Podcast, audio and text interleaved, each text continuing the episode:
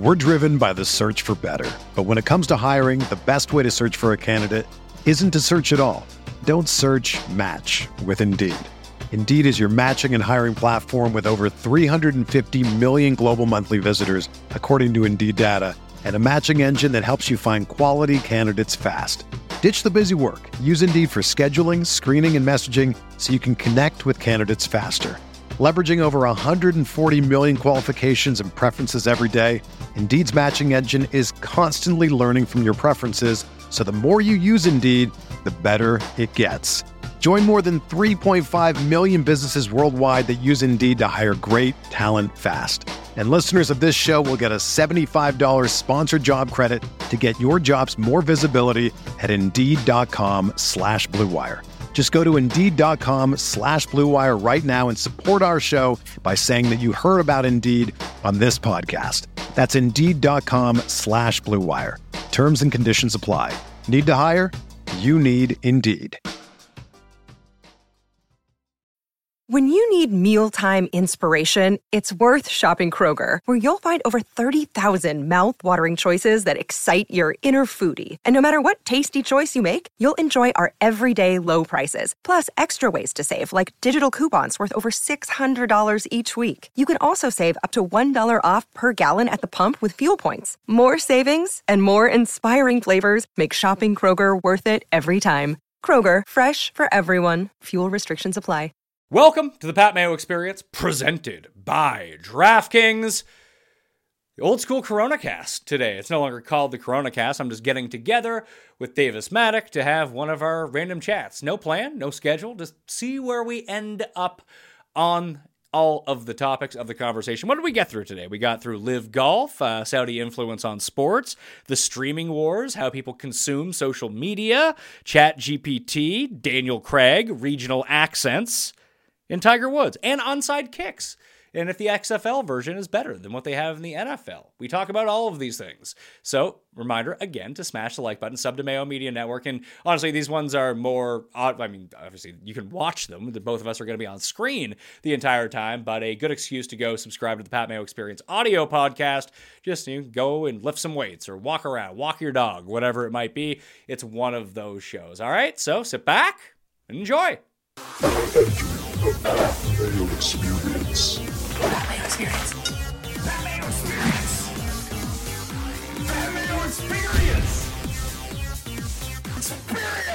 It's been a while since we've done one of these. I was actually just going through and uh, and looking at uh, the who's been on the show. I don't think we did one at all during the football season, so we're uh, we're gonna have a lot of ground to cover here. I think. I think we did one during December. I'm not wrong, but I might be wrong. Man, that's gonna be that's gonna be bad on me if we did do one in December and and I am wrong. Uh, no, no December. All right. The the last one we did was October 26th, so it was during the season, but it's been a while. Yeah, so we're we're doing quarterly appearances now. Quarterly's good. I mean, you know, the biggest thing that's happened in our lives since then is Thomas Pieters did join the LIV Tour. So we're uh, you know, we're we're we're sad that he is unable to compete at the Honda Classic this weekend. Um, what a bummer, you know. It it kind of sucks, although I created a really nice betting opportunity, which was all over Twitter on Monday evening. I got in a little bit late, but right before the crash actually started, that the the Range Goats, Bubba's team on LIV, they were priced in the market uh, for the season long win, whatever it was, at like 33 Sure. to 1. They were the second worst team in the odds market, but that was assuming like Hudson Swafford and like Kirk Pettit were going to be on their team. And that Right. just turned out not to be the case. It's like Talor Gooch and Thomas Pieters now. So everyone hammered them at 33. I got in at 28 and I checked back this morning. It's like 10 to 1 now. All right, good, good betting opportunity. I mean, I guess there are so uh, on the LIV tour now. Is there anyone left who is like a true no one, like a, a Hennie du Plessis or Chase Koepka, or is it all guys they've poached from the PGA Tour? I think there's still, I think there's like an all Asian team from like the Asian tour and Japanese tour. I think Tanihara is the captain. Don't quote me on that. I, I listen, I'm not a LIV expert. I mean, I, the fact that I follow a LIV golf account might make me in like the 0.001% of people who pay attention No, to they're golf. uh, so I'm looking. There's still a ton of fucking huge nobodies. Like, yeah, like it- guys it's, you've, be- you've it's never better heard than of. it was. Yeah, yeah. Um, I mean, so so I've not watched this full swing documentary yet. I I'm just now getting into like off season television. But I mean, so I guess it's been out for six days now. Have you noticed any perceptible new new people following you, more people listening to the show? I mean, has there been any sort of perceptible change for you as a result of this thing coming out? No, not really. I, I just released an episode that's the first three episode recap, so maybe we'll see. Although me, Raza, and Feinberg kind of shit on how crappy it was, but every review of it has been quite poor, which actually sort of makes sense because golfers, I would say, are largely uninteresting unless you really know how to pick at them. Like unless you really get into the like psychological nitty gritty of what it takes to have to because being a golfer is insane, right? Like what it at meant the mental strength it takes to be a golfer is actually insane. But it does lead to their um, interpersonal lives maybe not being that interesting. well, and they have so much to lose, right? Like, there's going to be a tennis one coming out soon. I, I feel like it's going to be the same way. Like, There, the seemed- tennis, the tennis one already has one season out. no, I didn't see that. Was was that any good? No, I bad reviews too. I, I think people said the Kyrgios episode was pretty good, but I mean, he like you could that guy is entertaining doing whatever. Yeah, and golf has those personalities. Like I've only watched the first three. I, I hear the Joel Dahmen one is pretty good because he's fun and like, what does he really have to lose? This is all just a big net win for him, just being included on this show. Like the first one's with Spieth and Justin Thomas. Like, could you pick more two boring guys to ever have on a TV show?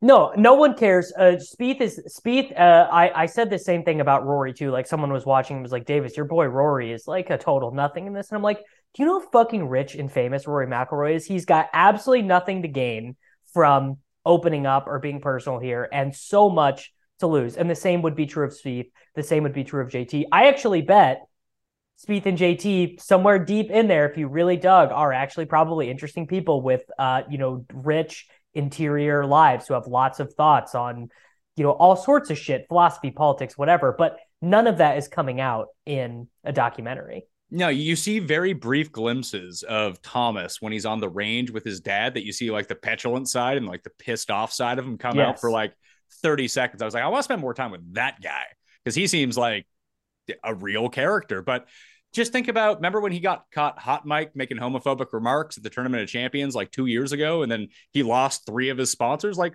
what incentive do these guys have whatsoever to open up? Yeah, like li- like literally. I mean, that is so that's so true for Justin Thomas. Like it was such a like look, we have all been golfing and said some horrible swears. I'm not going to say we've all said racial or homophobic or whatever swears, but we've all been out there, missed a putt, miss hit a drive, whatever, and just unleash something we would not want our moms or grandmothers to hear. Right? It's just the as the nature of the way it goes, and that moment, I probably for JT, that was like a huge crystallizing moment of like, I'm not giving these fuckers an inch. Um, and and I so again, I the Drive to Survive, which is what this is all based off of. People who are really familiar with F1 said, you know, sort of the same problem was in F1, which is the guy who wins everything, Max um, Verstappen, the the the Belgian guy, Dutch guy.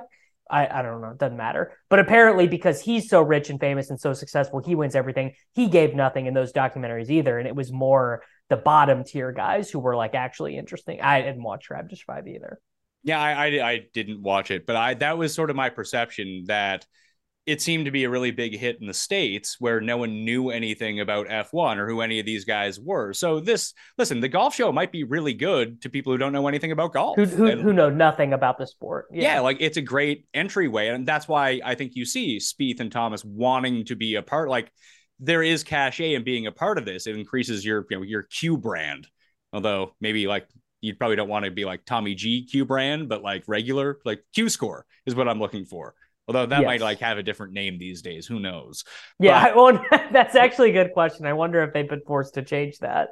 but they you get visibility from it and more visibility than you might previously have had with a brand new audience. So there is value to that. There's value to the sponsors within that. If you're just more popular, if you pick up hell, 200,000 more followers on Instagram, like that, that's real money which that translates into when you go to your branding deals and marketing deals, whatever it might be. I bet it's even I bet it's even more than that for some of them too. Um, maybe, but like Brooks, people are shitting on Brooks. The Brooks episode is by far my favorite.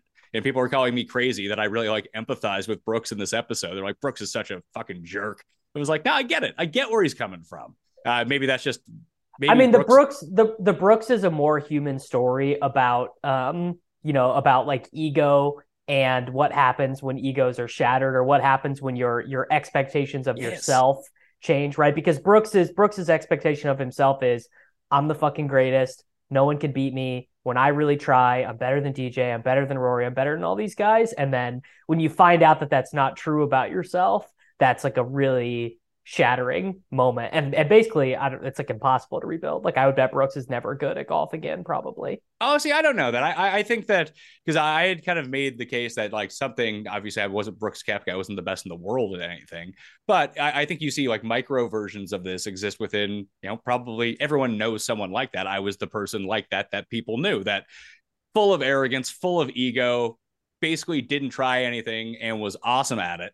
And then you get to a certain point of your life where that doesn't work anymore, and you literally have no skills to cope with that and just you always expect to be great at everything and then all of a sudden you're just the fucking worst at everything and like It's a real it's a real gifted kid thing. Like a lot of like you you know you're really smart. You don't have to try it all in high school, and then you get to college and you get to professor- college and then people slap you in the face with like oh shit like now i do i don't even know how to try let alone like i just used to show up and be like yep we're good see you later and i felt like brooks i mean brooks was a grinder i think that people forget about that that you know he wasn't the best guy on his college team he went over to europe to Well, it was one of the first guys to to go over and go get points on the Euro Tour. Yeah. Yeah, he, I mean, he played Challenger Tour for a while over in Europe instead of going Korn Ferry, and then he gained enough points to start getting PGA invites. So it was a very unusual path. Grillo had done the same thing, I believe, but I think he ended up Korn Ferry as well at some point before winning the Frys in his first ever PGA start, and it's been you know relatively good, I suppose, for him moving forward. But then he gets built up. This guy who wins four majors in two years. He legit seems unbeatable at the tournaments that people care about. Like that was always the thing when betting Brooks, right? Like, yeah, you don't want to bet him at the American Express at 20 to 1. You want to bet him at the no, not the Masters, but like the US Open at 18 to 1 or something crazy because whatever it was with him when the best players were around, he was the best of the best players when they all competed with each other. And he didn't seem to give a shit about the other ones. That was like practice rounds for him. But now he's in this strange place where he just, it really comes through to me at least that he doesn't know what to do. And he's trying to talk through it, talking about his ego, talking about his confidence, talking about practicing a ton, all the stuff you would never hear Brooks talk about. And just, uh, the thing is, it doesn't go deep enough. Like there's a Poulter episode, number three, about LIV. And I, it's just such surface level stuff. Like, you know, Poulter had some things to say. And someone had made mention to me, it's like, well, they don't want to pump up Poulter too much because he's not coming back. It's like, who cares? Let him flame them then. Uh, Yeah. I'm sure the PGA would step in and say, hey, we don't want these things said about us. But it, listen, it's a guy like Poulter. He loves to speak his mind, and he spoke it a little bit, but we never really got the real reason. Like, it just ended with him joining LIV. Well, I mean, the real reason is money. Money. So how, Yeah. yeah. which is I guess like interesting to a certain degree to just see because you're right. I mean, uh, so many of the LIV guys. Uh, I shit. There was one guy, Harold Varner. Harold Varner was the one who, in his statement, was like, "Guys, this is literally generational wealth for my family. My fucking great grandkids are gonna grow up in a better world that I, that I'm doing this. So I'm out." You know, but most of these guys, I would say, what eighty percent of them have been you know, oh, I can't wait to join Smash GC or or uh yeah, it's a great opportunity or I don't want to play that much or I don't like to travel. It's just it's all it's like which is I mean again, that's such a huge part of our society is lying for like PR related reasons. Um I mean, they're But- probably contractually obligated to do this stuff. That's part part of the deal. Yeah, I mean that's kind of interesting. Like it's so what's so interesting about the LIV stuff is everyone I don't really know anyone who likes it. I, I've yet to encounter someone in real life who's like, oh fucking lived it. I watch it every weekend. It's awesome. Yeah, can't wait to root on the hot rods golf team or whatever. But you know, the the Saudis and the Qataris are are already doing this in the biggest sport in the world. And there's not really any pushback at all. I mean, it's like very small, right? In in in, in, in soccer. And, and, I think that's because I mean that were I mean I don't know all the details on how this works in soccer, but I do know that they were trying to start like a Saudi only league. I think they were trying to get Messi, but he ended up staying at like P90X or whatever in France or whatever team he plays for. But it's not just that they have their own super league that they want to pay all these like i mean it's no it's funny the, the saudi arabian soccer strategy at least to me kind of seems like what the mls does where it's like yeah we have this league and then like every two years we're going to pay some guy who was awesome 10 years ago 200 million dollars to come play well, in the they, mls well they do kind of do that but the smarter thing they've done is basically they've just come into these institutions that already and buy, exist and, and just buy them. Yeah it would be like it would be like if the saudis had came in and just said uh, all right, PGA Tour, we'll give you seventeen billion dollars, and we're going to buy all these golf courses, and we're going to and you're just, we're just going to buy you out of this instead of competing with you, basically. Yeah, I guess in golf it would work like maybe that they had some sort of company that almost like RBC because RBC has heritage in one of yeah. the other events that just whatever company it wouldn't be like the Saudi Arabia classic or something like that. But whatever they wanted to have as their front and come in as the title sponsor on a lot of these things. And I, I actually don't think people would have cared all that much. Just like, like, which do is, people, do people care is, in soccer that Saudis own the team? Don't like Russian oligarchs also own teams? Like, isn't that just kind well, of that expected? Was a, that was a big thing. They, they, all, they all got kicked out during the, when the war in Ukraine started, they all got kicked out. I mean, I would say people, people care in the way that like people care about shit on Twitter, right? Like like you and I, we could be on Twitter and we can see people talking about uh, these rail disasters in East Palestine, Ohio, and we're like, holy shit, this is terrible. Like Pete Buttigieg and, and Joe Biden are just lying to us. The papers are not talking about it. This is a huge problem. But then if you or I went to the corner store or the bar or whatever, and we're like, you see this shit that's happening in Ohio? No one would know and no one would care. I would compare it very similarly. We're like, people who are really online are like, it's not good that Qatar owns all these big teams and are spending four billion dollars, but you go to the pub in London and they're like, "What do you think about Saudi Arabia buying Newcastle?" And they're like, "What do you mean, mate? My my team is better. My team has better players. That's all I care about." So I think that's where the divide comes in because that can't happen in golf because golf yes. is always going to get pinned on the individual for making the choice to go and play because it's an individual sport. It'd be like if there was like a Saudi tennis super league.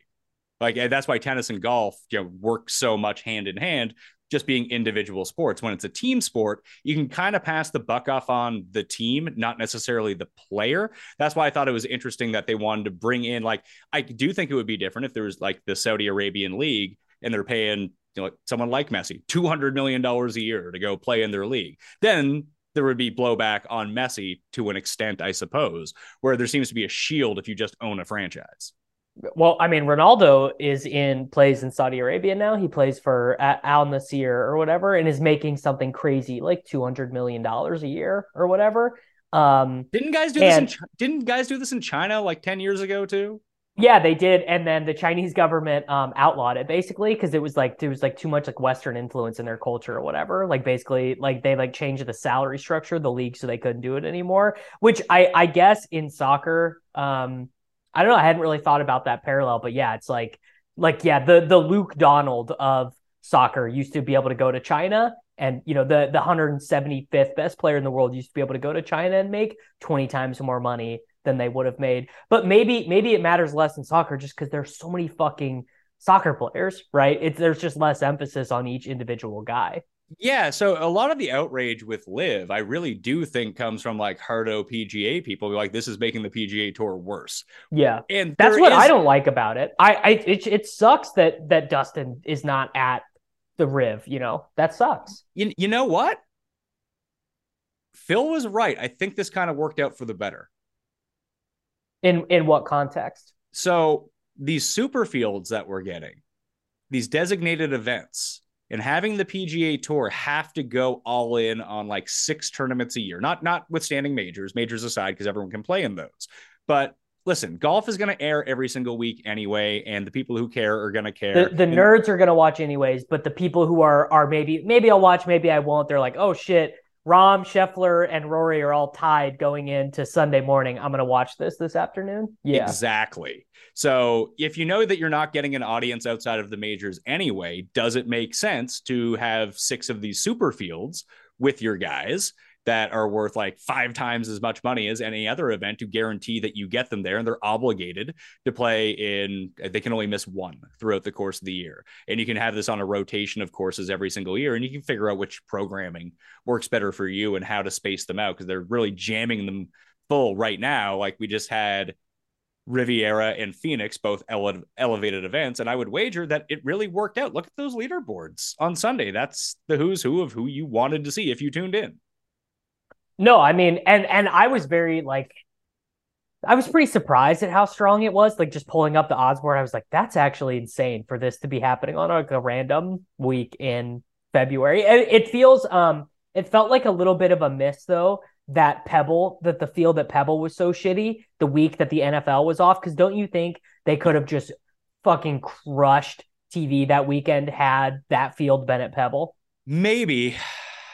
I, I think there is something to you capitalizing on that week when football was off. And th- this is where the LIV problem comes in. You're seeing it this week with the Honda. You saw it. I mean, Pebble was already having the problem, but Pebble already had a problem of dealing with LIV because the Saudi International is exactly that same week. And all the guys that went and played on LIV just went over and played Saudi Arabia for five million bucks rather than play Pebble Beach anyway. So you weren't getting the, the cream of the crop going to Pebble, which is unfortunate because that's an amazing venue uh, and one that everyone knows. Like that seems to be. It's, it's a great venue, but the tournament's always shit because of the long rounds and no one wants to play and the pro am and the cameras. It's it's it's which feels like again like the PGA Tour should just figure that out and make it not that way. I mean, the pro am part of it now is like really the only defining feature of it. Like, if you had a super strong field, I don't think that the pro am would matter at all. That people Yeah. wouldn't care that the rounds were longer. It's like, hey, more TV with Rahm and Rory, but those guys just simply aren't. What, what would be any incentive to go play in the Pebble Beach pro am? Uh, well, that's next- that's so that's what I'm saying. I'm saying that those guys don't want to go play a six hour round with you know the CEO of fucking Boeing asking them swing tips. Sure. But what we're seeing now is that, like, for the Honda Classic, Keith Mitchell has won this event before. He's not playing this week. Sam Ryder, who could potentially have got his first career win at this event, playing great golf, great course history. You know, he, he played well at Torrey. He played well at Genesis last week. You know, he probably made more money coming in like 10th or, sorry, third and 20th than he would like winning the Honda Classic. He just, he's like, yeah, I'm not playing it. There's another $20 million purse next week. Then it's the players. Like, I need an off week. They, and without LIV, like usually, like the field of the Honda would have six good play, like six good players in it, not Rahm Rory and those guys. I feel like Rory actually did used to play this one. well, I mean, Tiger used to play it too. The Honda Classic used to be like, but Riv wasn't always a thing. Right. Okay. And this would be the start of the Florida swing. Everyone want to get acclimated with Florida. And there used to be Mexico as a border in between Riviera and Florida. That would be like the one, it was a WGC, but not everyone really played it. Uh, and this Oh, that be- was the that was the one that that Bryson had the the TrackMan, you know, had the the simulate. I okay, I'm remembering this now. Yeah. yeah. Yeah, to figure out the elevated Uh, distance. is there is there a Bryson episode of this of this show? I, I don't think so. I mean, that feels like a huge miss because he does not care. That dude that dude will say whatever. Um, and I, I vacillated on Bryson. Like I used to be like the most pro Bryson guy back when he was interesting, and then he that I and then I was kind of out of it, and then the long drive stuff came, and I was like, this is fascinating. Like this dude is pushing the boundaries of what golf is capable of. And now he is like the most annoying guy in golf, like probably the singular most annoying. But he's probably the most interesting guy overall, right? Oh, a hundred percent. And I still think that he's interesting. I still like Bryce. I mean, just because he's on LIV, you don't hear about him at all.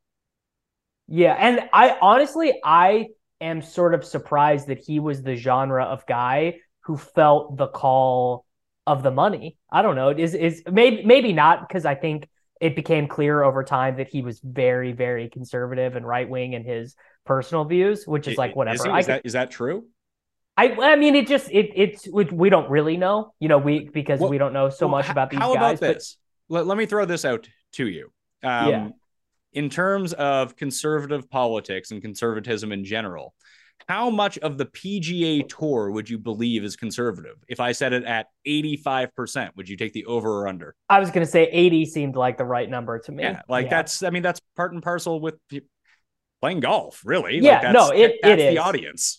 Yeah, no, it is. Um Bryson, I guess like that you just that would have never been my first thought about. Honestly, I would have kind of just assumed Bryson was sort of like an apolitical type See, guy I, because see, I still would think that. Like I've seen nothing from Bryson to indicate one way or another. Oh, uh, well, I mean, again, you know, it, it's how much of this stuff can you believe? But he's, uh, you know, played a bunch of golf with Trump, gone to Trump like dinner type stuff, and maybe maybe he just fucking loves Trump. I don't know. Maybe or that's or you may, know, maybe he's like, hey, I get to play golf with a former president. I don't really give a shit who it is. I think there are people in that camp that still respect the office enough to be like, hey, this Tiger went and accepted some medal from Trump too. But no one, Tiger actually does seem like the most apolitical person, but you know he's super conservative.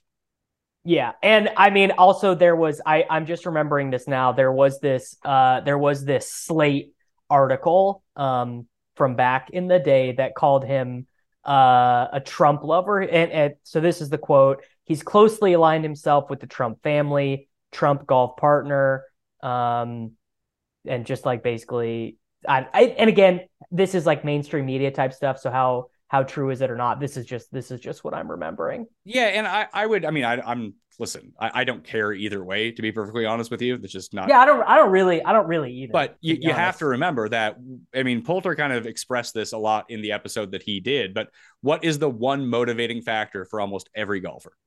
money. Money. And like, if you align yourself with Trump, who's you know he wants to cut taxes, he wants to give all he wants to give tax breaks to everyone, especially probably if you're a pro golfer, and even just being aligned with Yeah, him. he Tr- probably- Trump probably Trump probably was like, we should put in a special thing that all professional golf winnings are taxed at zero percent. You know? Yeah. So yeah, I mean, I he's still not- he's find not the craziest for, like, politics aside, like just being a person to align yourself with, if you don't care about optics anyway, it seems like it'd be a good person to align yourself with. If you were pro, like what what other president loves golf this much? I think they all play golf. Like I was, I Yeah, was. Trump I- loves golf. He owns golf courses. He does. I I uh I got Brian Hooper on this one the other day. If you had to guess, how many rounds of golf do you think Biden has played? Like a fit, like registered rounds of golf he's played since he's been in office. I was actually surprised by this. I mean, dude's what eighty? I think he's even oh shit, he might even be older than that. I don't know. It's it's either deceptively high or like Yeah, zero 80. because he's too fucking old. Yeah, it's deceptively high. He's played like like 10 registered rounds of golf in like the last year, which like seems crazy high to me. I would have guessed zero. My that guess seems crazy. That seems crazy low. Wasn't Trump playing like every day? Well, I mean, you know, different people take different uh approaches towards being. Pre- I mean, fuck, I don't know. He, his body probably can't do it. Like, like walking the golf course is probably very hard for 80 year old Joe Biden. Yeah, I mean, t- talking while standing seems to be a real problem. I can't imagine talking while walking. Well, exactly. Yeah.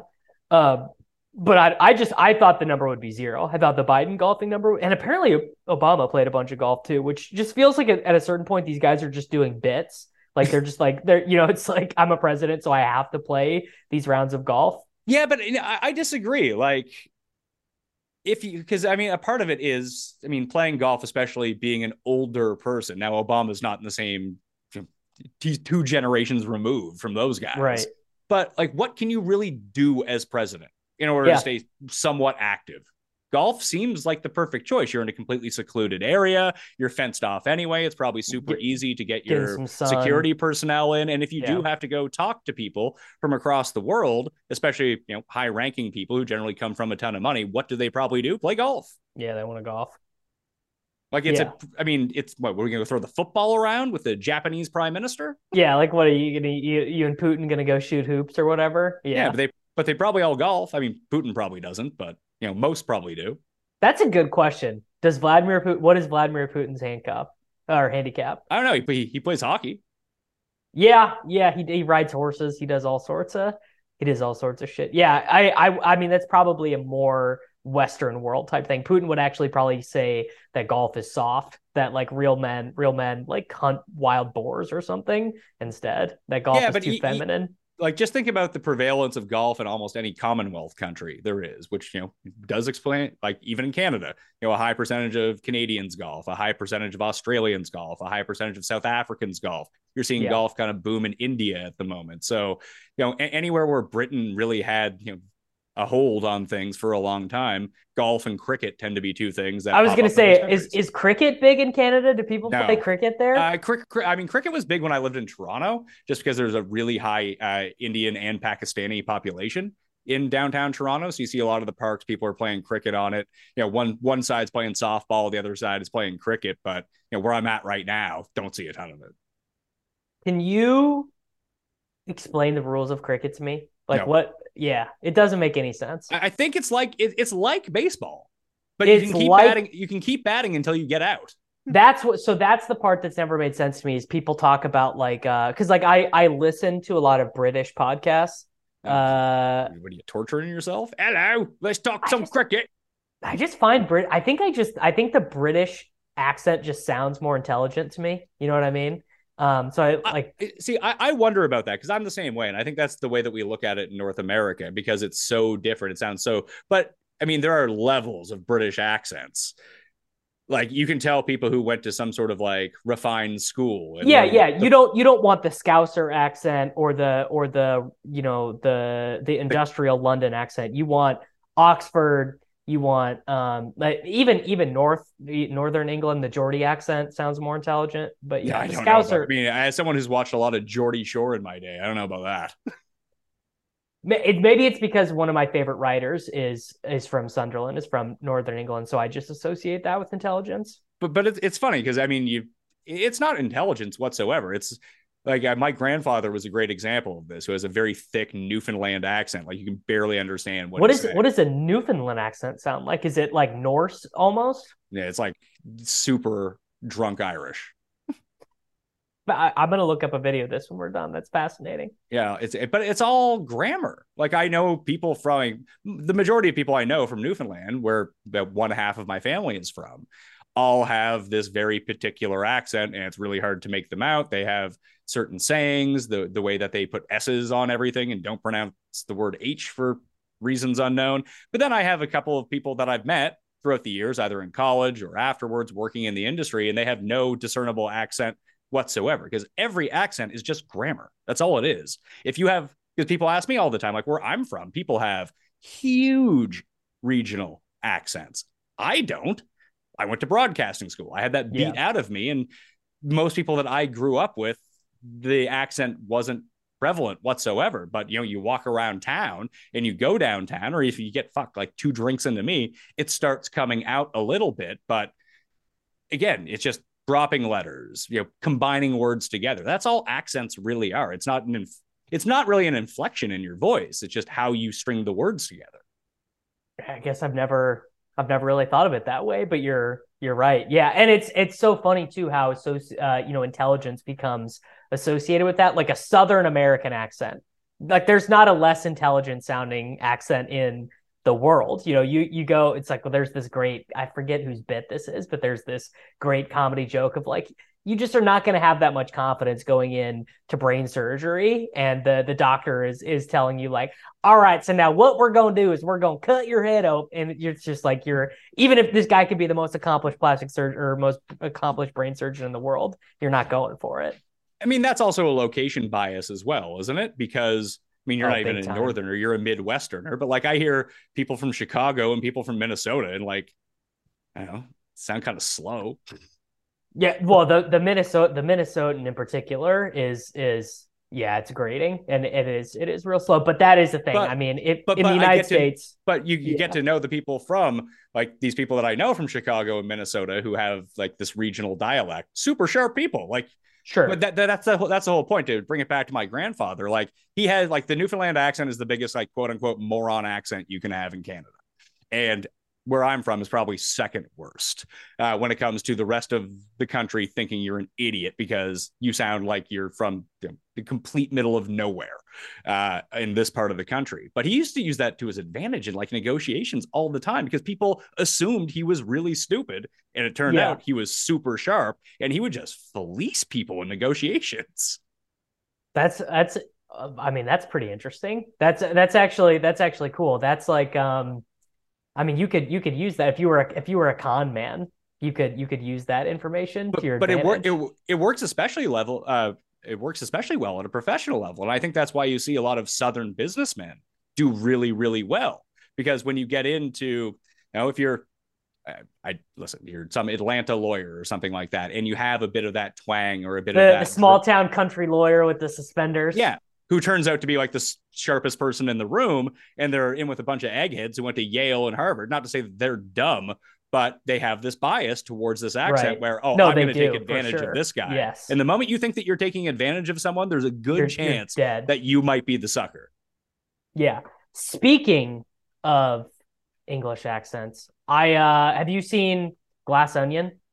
i have i watched that over christmas Dude, Daniel Craig, he's just so good in everything, man. I just am I'm like this guy's I I'm just realizing now as I get into my my older age, like this dude is just an unbelievably good actor. He's so good in all the James Bonds and he is so fucking good in Knives Out and Glass Onion.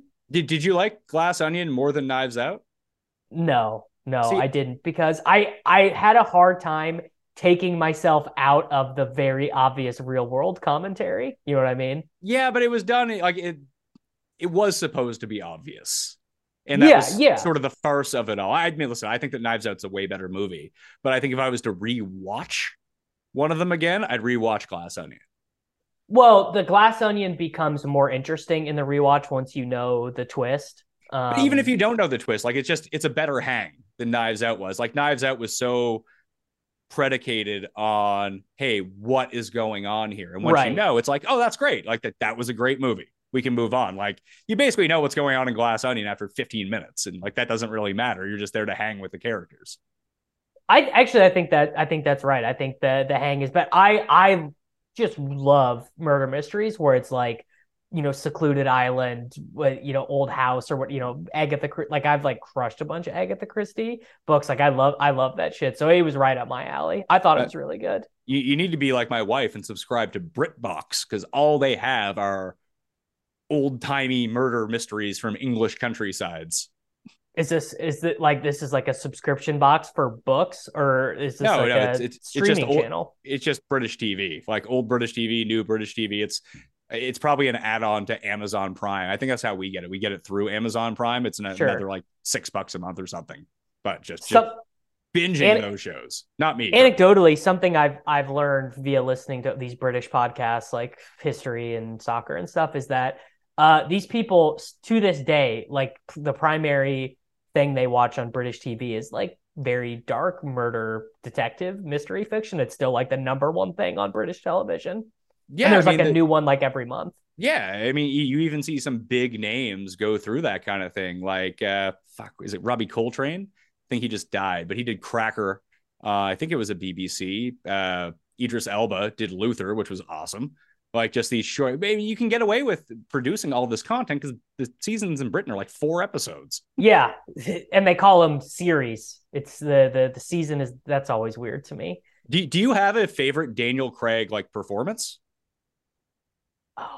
or movie? I mean, favorite favorite Daniel Craig performance is the last Bond. I think probably.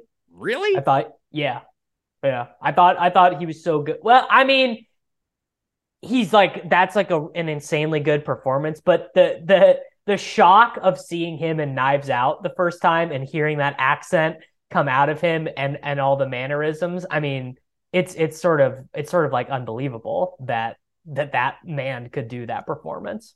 just I'm just gonna go look through his IMDb. Like, I mean, the best, I mean, the best Craig Bond and the best Bond is in best Craig is in Bond is Skyfall. Like those Yes. thi- those two things go hand in hand. It's not the last one. The last one wasn't very good. The last two weren't very good. Uh, no, I thought I thought No Time to Die was was really good, but no Time to Die was just Skyfall, but worse. I, I can't. I guess I man, I haven't seen Skyfall. I don't remember it. Being, I remember my. Well, maybe it was because I went to go see No Time to Die. No Time to Die was the first movie I'd seen in theaters since Me too. COVID, And I think maybe I was just so stoked to be at a movie. Maybe it was maybe I just had like a better attitude sort of coming into it or whatever. But I also, uh, spoiler alert, I remember being pretty taken aback by their decision at the end of that movie to fucking kill James Bond. James Bond doesn't die, bro. And I and I know you know the the Bond hardos are gonna be so like, oh, Bond doesn't die. Bond, you know, he always he always finds a way. But I thought that was a pretty crazy artistic choice to make.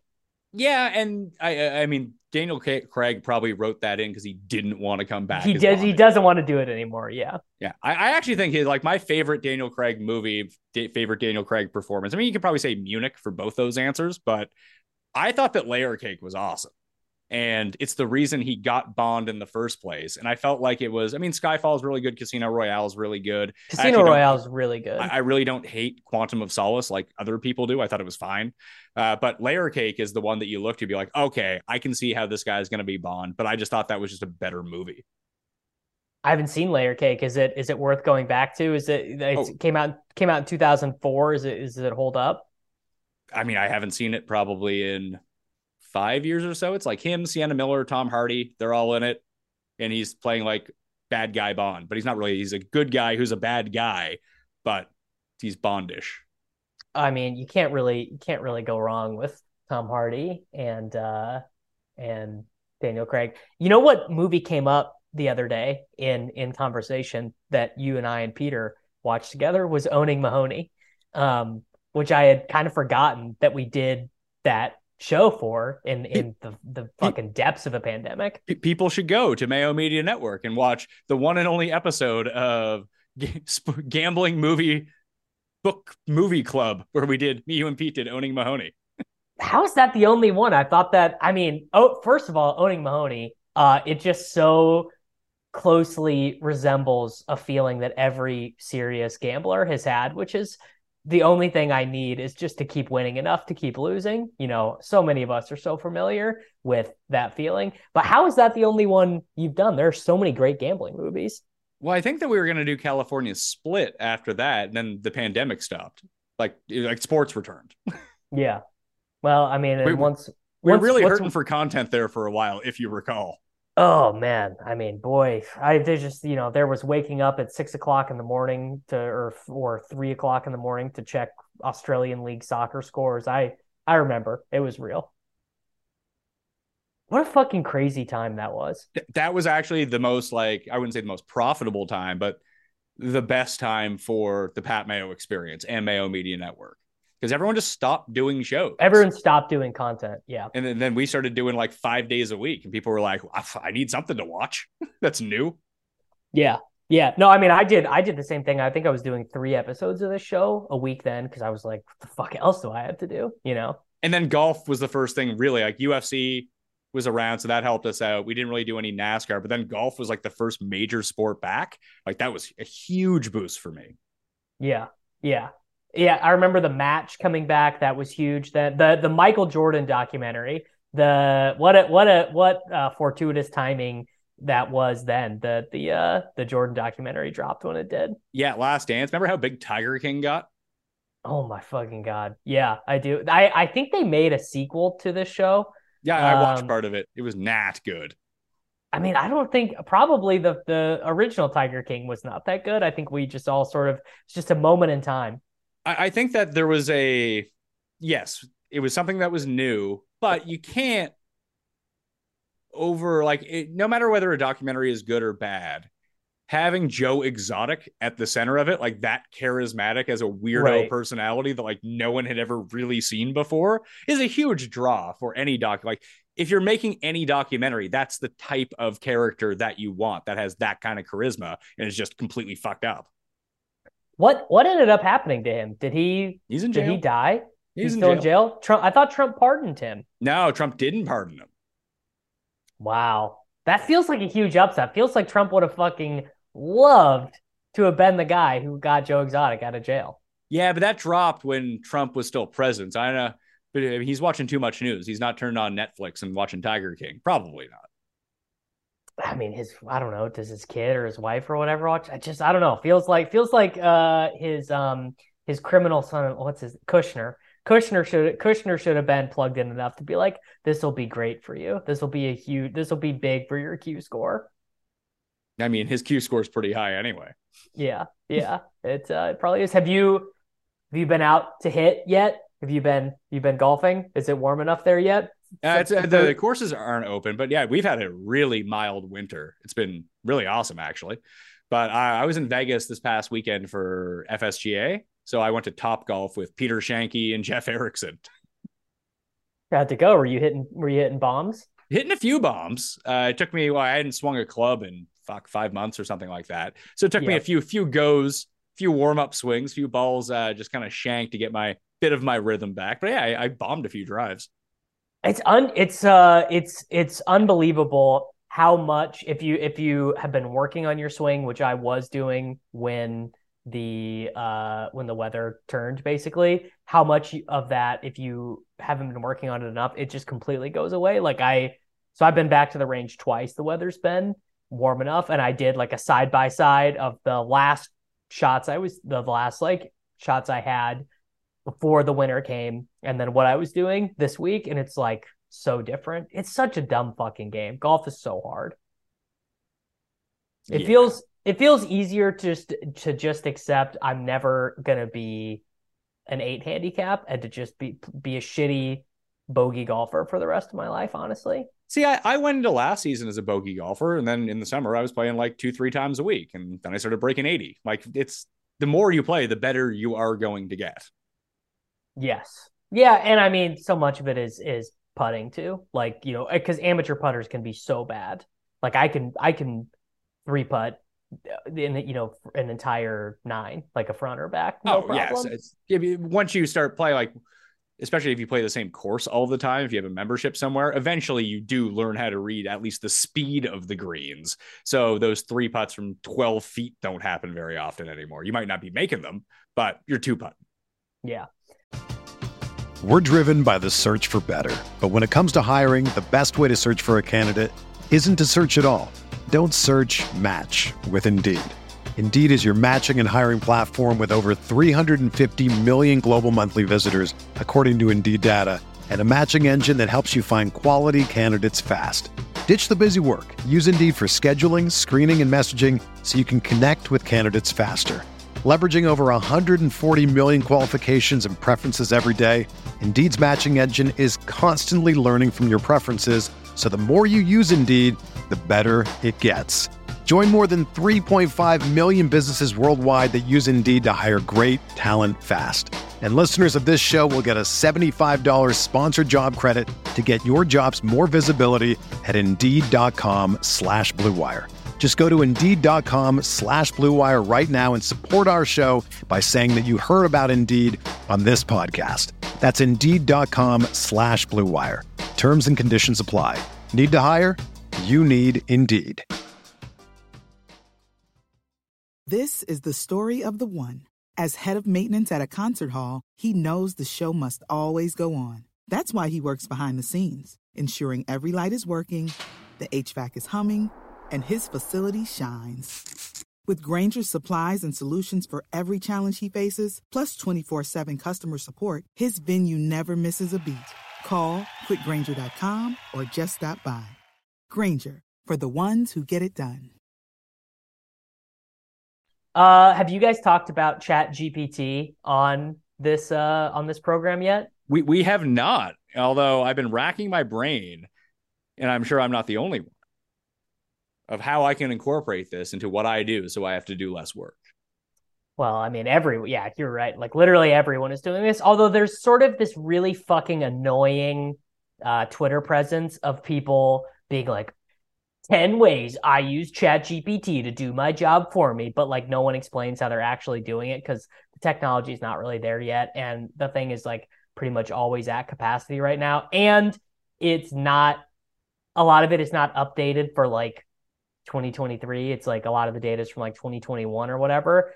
But I mean, specifically for the stuff you're doing for like daily content, for the shows, for the newsletter, the Mayo Media Net newsletter, like, I don't know, we're probably a year away from OpenAI shit, just being able to straight up do that for you. Yeah. Well, I was thinking, and I assume that I'm not the only one who had the thought. All these affiliate sites, be it I don't know, covers or Vegas Insider or whoever it might be that Sure. solely exists for the purposes of rigging SEO, getting you on their site, and you using one of their affiliate links to sign up for a sports betting company. yeah. Couldn't they just, if this technology gets good enough, essentially you just have to have two editors, AI generate every preview and have someone like slightly modify it so it doesn't completely sound like a robot wrote it for you. Yes. I mean, that is, and that doesn't even seem that far away. Like, I don't know here. Let's see if I can even get on right now. It'll probably be, it'll probably be at capacity. Yeah, it's it's always at do it. capacity. Yeah. It's pretty it's mean- pretty cool though. I, I like it. I think it's super intriguing. Yeah, I mean, I think I haven't really done anything cool with it. I would like to uh I would like to train it to write Twitter threads for me so that I could just the that I could just have it. But but it's like I don't want to write Twitter threads on like, you know, eight ways to supercharge your productivity or whatever. I would like for it to be niche enough for it to do the fantasy football stuff for me. I uh I talked about this on the weekend. I won't say with who. Um, but just the prevalence of these mega threads on Twitter and how we've kind of seen them, I wouldn't say completely go away, but you don't see them as much as you saw six months ago, for Sure. example. Uh, it seems like the algorithm prioritizes them less now. And now that when you open up Twitter and it doesn't automatically default to the for you section, it actually defaults to the who you're actually following section, that you just don't get randomly assaulted with these threads that you don't give a shit about the entire time. But I saw that you started doing them for fantasy football. I've tried tried one for football and just like I just don't want to do it. But I see how valuable it can be. Like I saw like someone like Sal Vetri, uh, who just kind of pumps these out. And like he has the perfect idea for it because it grew his uh, Twitter base so big and his Instagram base so big, but he actually has a product to push to uh, at the same time to really capitalize and monetize that properly. So I thought that was super sharp on his part. And I, I do have the tools and things to push to.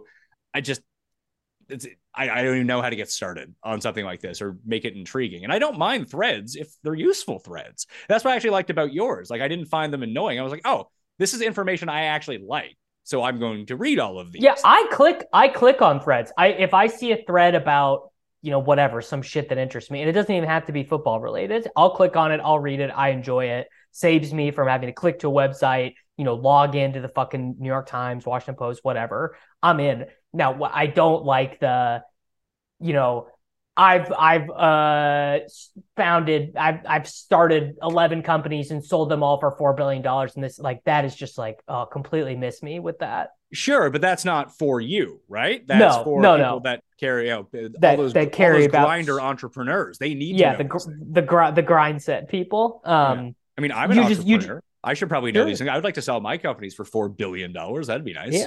Well, I mean, you know, then there are some threads out there for you that are going to try and tell you how to do it. but you can actively go seek those out. What I the part that I like start to get annoyed with is, hey, I'm following Davis and it's almost a stick to sports kind of thing in a different way, but Twitter Yeah. is so curated for what you want to see that if you're Davis and you're like, hey, here are 26 things you might have missed from week 7 of the NFL.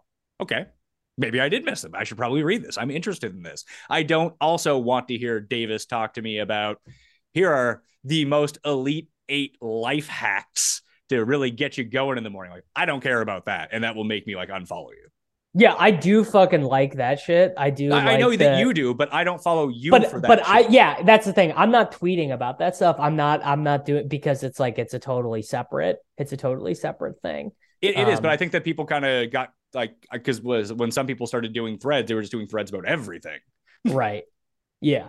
Which is, I mean, that's like the number one thing on social media is like you got to have an account for the one thing and you can't introduce like like people who are really big on YouTube will do this. Like people who are really big on YouTube will have like three channels, right? And the main channel will just be the one thing that is their bread and butter that made them mon- their money that got them their businesses and then the second channel will be highlights or fucking whatever and then the third channel will be like personal vlogs or but it's just like because it'll it messes with the algorithm if you put in stuff that doesn't align you know it's almost like a, a um like a dna chain or something and if you shove something in there that doesn't belong and everything else goes to shit Yeah, I think Hulk has been really good at that, like separating Twitter accounts, separating YouTube channels to focus on the things that he wants to talk about, but not necessarily. Yeah, Hulk, me Hulk has got this shit dialed in like way better than I do.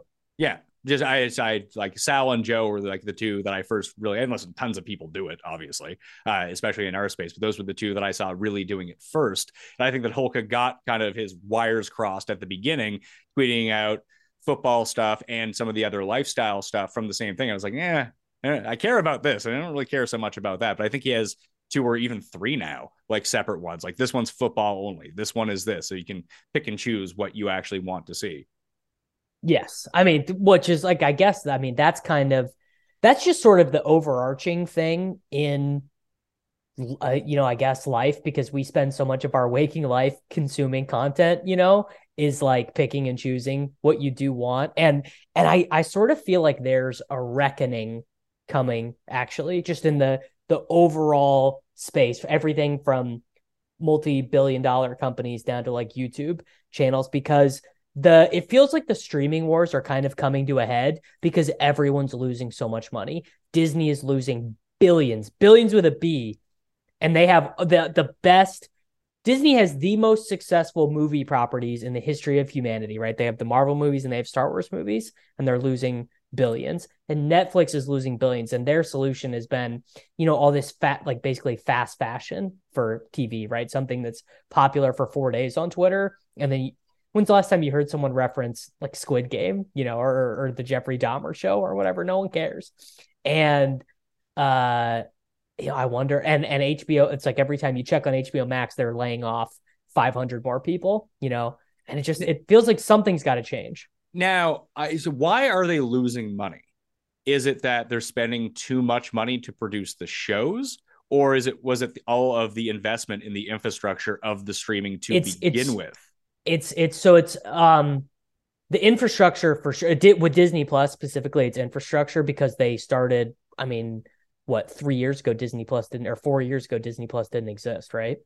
And so the, they had to get that. Yeah, they had to get a Netflix competitor up off the ground, which costs a lot of money. They also spent a lot of money on producing shows. They spent a lot of money on IP, but also they um you know Disney I think at a certain point assumed they were going to be making money from movies again. Like I was just talking about this with Brian like Avatar made 2 billion dollars, right? It's a lot of money. But like imagine if once a year they were also putting out a Star Wars movie that made a billion or 2 billion or a billion and a half. I would change the bottom line a lot. But they're they're just giving it all away. You get it for 10 bucks a month on Disney Plus. So it's like they're they're they're not maximizing all of their ability to generate revenue. Interesting.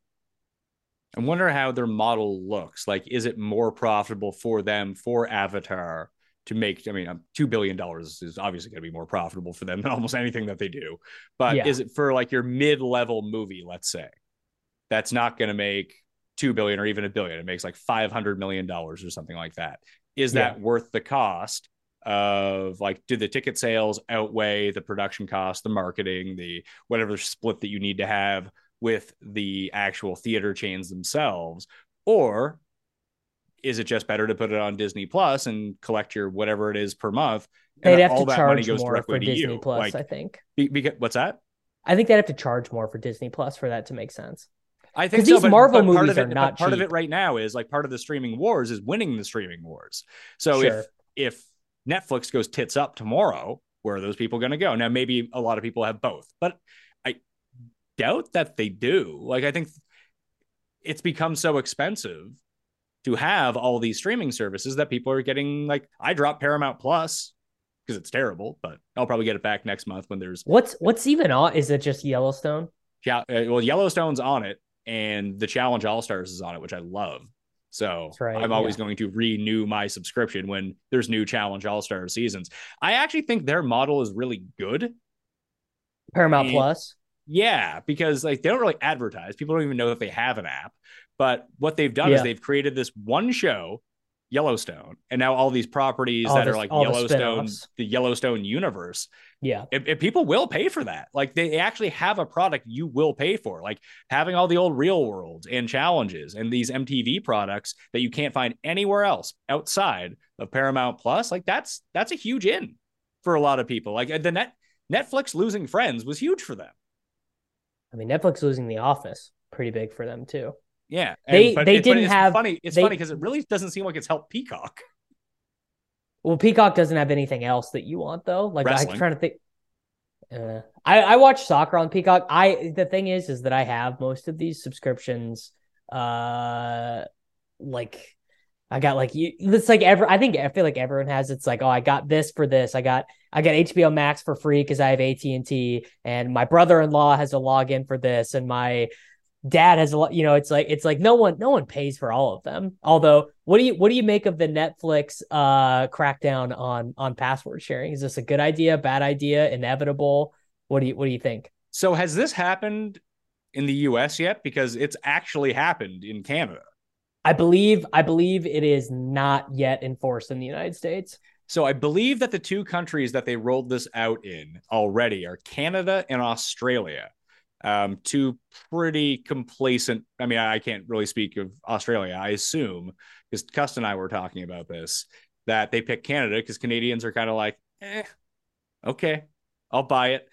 Listen, if it was me, and uh, Cust actually made a really good point, which is not something I say often, is that does it make more sense to do this and make people like because you can still share accounts but you have there's like a way that you have to go in and do it through netflix it's- and like you need to be on like the same wi-fi You- once a month. I don't know exactly what it You- is. Youtube tv has had this same thing in place for a while because i share a, a password with my buddy who still lives in kansas city and after a while it kicks me off. Then i go to his house in kansas city every so often and reset it and it, it goes back to normal. Yeah. Yeah that's a hassle so would it be better to do that with the potential of losing customers although i do have a i don't know are you really gonna like it does seem to me in a way that the only customers you're going to lose are the people that weren't paying for fucking Netflix that weren't anyway, paying so that weren't paying anyway yeah Who's- I who's see people cancel- like, I'm canceling my Netflix. Like, we didn't really have Netflix. yeah or Well- would it make sense to just double the price for Netflix every month and just let everyone do what they want?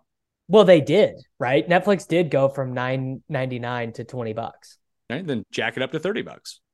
i mean that i i, I actually or, or at I least actu- have a feature like, hey, for 30 or if it costs 20 bucks, for 32 bucks a month, you can password share. That's what they did. So that's what they like. They, they've tried to. They've thrown a bunch of different shit at the wall. So I think initially it was you can keep it nine ninety nine, but you can only log in on one device. And it's then it was, uh, and then I think it was fourteen ninety nine. You can log into four devices, and then it was okay. Everyone's paying fourteen ninety nine.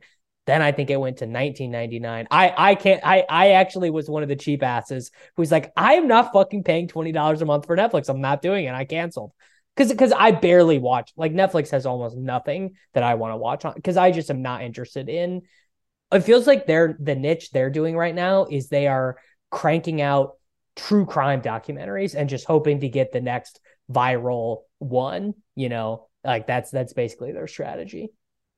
There's a lot of back content on Netflix, but it, I do agree with you. that It doesn't seem like there's anything new that's an absolute must see. Where it did feel that way for a while, where Yes. you know some of the movies that were dropping on Netflix, or I mean, just if you were big into House of Cards, for example, like that would be a reason to go get it. I really like Mindhunters on Netflix. Oh Uh, both, man, both Fincher and they produced canceled it, and they're never Yeah. bringing it back.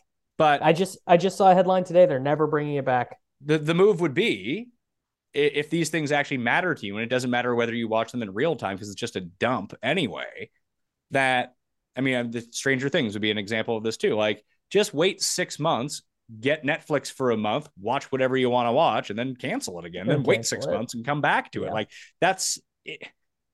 And you're seeing this more and more that you're not seeing a straight dump of content which i never liked to begin with that's one of the reasons like for this golf netflix show I don't know, I release two a week, one a week. Like part of the idea would be that you want to inspire some conversation about it. Let it build Yes. a little bit, right? And then if people are doing what I just said and waiting six months and you know logging back on in order to see what they've missed, and it could be like 12 shows or something like that that are all completely released. At least if you staggered the release a little bit, then it feels like it would keep it would compel people to keep their memberships like, well, you know, I'm half three quarters of the way through this season. Doesn't end until next month. Better keep it for this month. And Right. you lose that back and forth. And you know, part of it, I mean, it listen, they, their numbers are better than mine. Anecdotal evidence on anything. I'm sure they know what they're doing. But and I know that something like Succession doesn't have a really high viewership rate. Like it just doesn't. But it feels important because it's still staggered when it comes out. It comes on the, the prime Sunday night spot on HBO. There's one a week. So you can watch one and then I can talk about it with you. And then I can watch the next one and we can repeat the same process. I do feel like as consumers we miss that. I, you told me that the the Star Wars show uh, was it Andor did that. They were like three a week or something, or three every few weeks. It was it was three originally.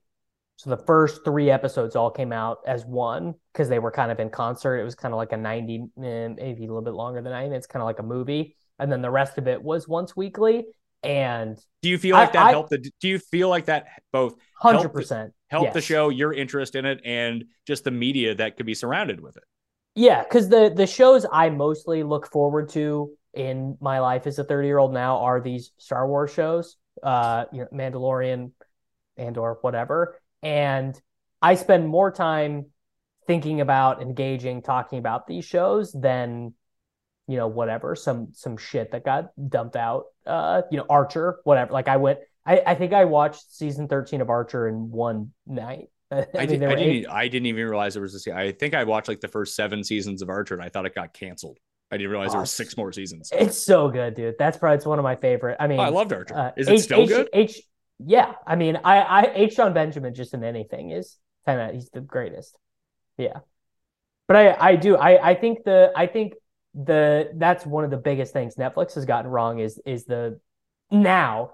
I think originally it helped them. I think originally having every content all available, you just rip all the way through, and I think they kind of learned their lesson with Stranger Things, where they made you they made you wait. I think it was a month in between the release of the first six episodes and the final two, and I think that undeniably made things better. Yeah, I would still even think stagger two a week or one a week instead of dropping six and then two later, because then that will piss some people off who do want to binge through it. At least the other way, you can't really be mad because you can't binge through it. You Yeah. have to wait the week or the four days, or instead of doing like every Saturday or every Friday drop, you could do a, a Monday and Thursday kind of thing and try to dominate a six week period if you have 12 episodes and just kind of keep the motor running on that and keep people interested in talking about it. But it is that water cooler fact that nothing really like that. I mean, during the pandemic, that was great for Tiger King. We legit had nothing to do and could sit at home all day. Uh, I'd work and be like, well, nothing's open. Might as well just binge through some more Tiger Yeah, King. might as well just watch some TV. But yeah. but it's hard on the creators too. Like because part of the marketing audience for all of this are people like you and I who are talking about these shows publicly and trying to engage with Yeah. an audience to talk about them. And not everyone's on the same watching schedule. Like even me, I, I know most people have binged through this golf Netflix show. I've made it through three. I don't love it. I don't want to sit. I- don't want it to feel like homework that I have to fucking finish this in a two day period when, you know, I wouldn't mind banging out one or two a week kind of thing. And that's just how I'm going to choose to watch it, which is going to put me out of the discussion for it in a weird way, which sucks. No, I that's like that's a huge thing. I because I think and I think that is is what they're they're sort of fighting against because for your show to be really successful, it does need to be picked up in sort of the the culture, right? It's got to be part of the capital T, capital C, the conversation. And I think it's so much harder to like you could be if you drop it all at once, you could be a part of the conversation for like what let's say four days a week maybe where it's like everyone's like oh my god you watch the, the golf netflix show? Oh brooks he's a real sad bitch. Joel Dahmen you know he's a real interesting fella. And then that's it. And, and it's just it, it's just vanished from the cultural conscious like squid game right? Squid game was like you i mean i never watched it but everyone was like oh my god it's squid game. You got it it's, it's amazing when's the last time you heard someone say anything about the fucking squid game like Well, no there was that. Will Ferrell commercial at the Super Bowl that had like this Squid Game parody. That's how you know you've made it when Super Bowl commercials are parodying I, your. I get shit. I guess I didn't even pick up on that. uh, I think I think it was the Will Ferrell. Yeah, it was the Will Ferrell commercial when he progressively like became a zombie. I think it was for Tesla. Oh yeah, yeah. Okay, yes. It was Yeah. for some sort of electric car, I think.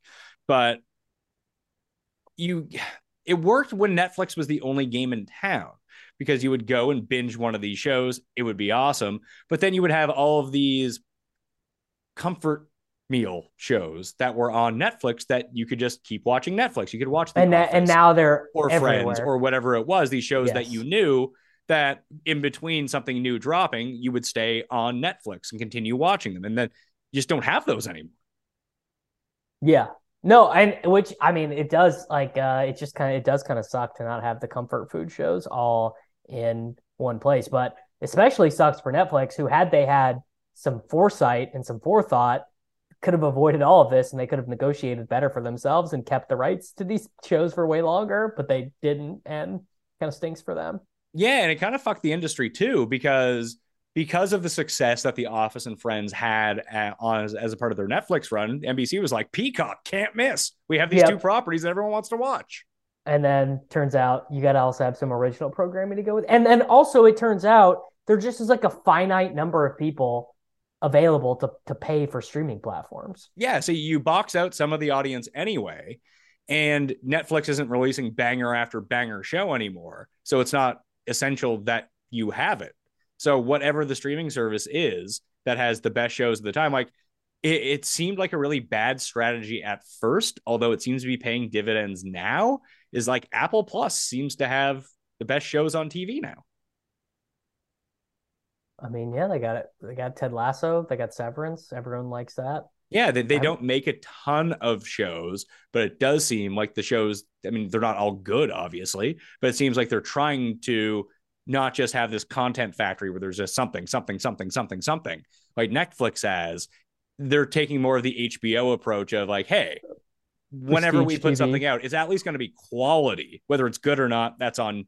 I mean, it's uh, obviously on us, but you as the viewer to see if this aligns with your taste or not. Like, I think Succession's an awesome show. I know people who think that show is absolutely terrible. Like, it all depends on what taste you have, but you can watch and be like, this is a well acted show. This is a highly produced show. And I'm glad there aren't 30 of these that exist. I'm glad that it's sort of like a singular thing where nothing on Netflix actually feels singular anymore. No. And I mean, just like honestly, the thing underscoring all of this is that there are just too many fucking shows and there's not enough time. No one has the, the energy, you know? Um, it's, it's like, yeah, there's just too many shows. We, we live in a time, and, and that's before even getting into people watching you know, like TikTok and Instagram Reels are like taking up a huge or like a way greater percentage of people's literal visual space than anything else. It's like it's like absolutely compounding the problems that these Netflix shows are having, and that's before getting into like YouTube and podcasts and stuff too. Yeah, because I, I think it's all dependent on the person. Like I, I just I can't get into TikTok. It doesn't like someone will like send me a TikTok be like, hey, yeah. you might like this, and I'll watch it. But I I don't ever feel compelled to go boop and watch the next one. Sometimes right. on Instagram Reels, I can fall into a hole of the algorithm really coming at me of like golf tips. yes, but I mean that's that's, that's yeah, kind of that, it. I'm not watching that for fucking 30 minutes. Like I'll blow my brains out. I get I get in the I I get in a bad rut of like holy shit I've just been I literally just stared at my tiny little rectangle maybe even on mute for like 10 minutes. Like, what are you doing, man? You got to snap out of it. It's no good. Like, my media suck of choice is just I listen to so many podcasts. That's that is my preferred. That is my preferred media. Like, I, I, like my favorite podcast, I like more than any TV show for sure. Yeah. Well, there's a, it, it feels more, although it's a complete parasocial relationship that you have with these things. Feels more personal. It, feels more personal and even yeah. someone commented to Jeff and I that like I really don't care. Is like I don't really care for golf, but like when you guys do your show, it feels like I'm hanging out with the people that I know, and that's the vibe that I've always tried to have on my show. Just like we're doing now, we didn't come up with a fucking agenda for the show. We started talking. You asked me about LIV Golf, and now we're here on streaming wars. This is, and I think that's the whole point of like the show that's again, what like that's I what i that's what i like about all like every show that i'm like when i refresh my podcast app in the morning i'm like what do i got to listen to today it's like 80% of them i'm like i don't care what you're talking about i just like i just want to hang out in a very and again in a very one way parasocial what like kind of like one one way mirror way i just want to hang out with you yeah, because it reminds you of being with your friends, or and I, I mean, it's funny. I was talking to the footballers a little bit uh, at that conference, and I was kind of joking with them. It's like you know, in like 2014, we had exactly the same level of show. like we had the same amount of subs, we had the same amount of everything. It's like, and you guys 100x me. And I do think that it is. I mean, listen, I, I love the footballers, and it's not uh, anything like that. But like, we're two very specific types of thing uh, covering the same sorts of thing. Like they really do stick to football really well. And they have that other feed too for the Spitballers, which Yeah, is kind of funny, which is almost sort of like what Cuss Corner is for me. It's just the difference between me and Andy, Jason, and Mike is like they're kind of like positive, happy, nice people, where my show is just full of mean humor. And that's just, it's not widely appealing. And I really do think and listen, having three people working on something rather than one is always going to be helpful. Their tech backgrounds really helped, and they have an excellent product.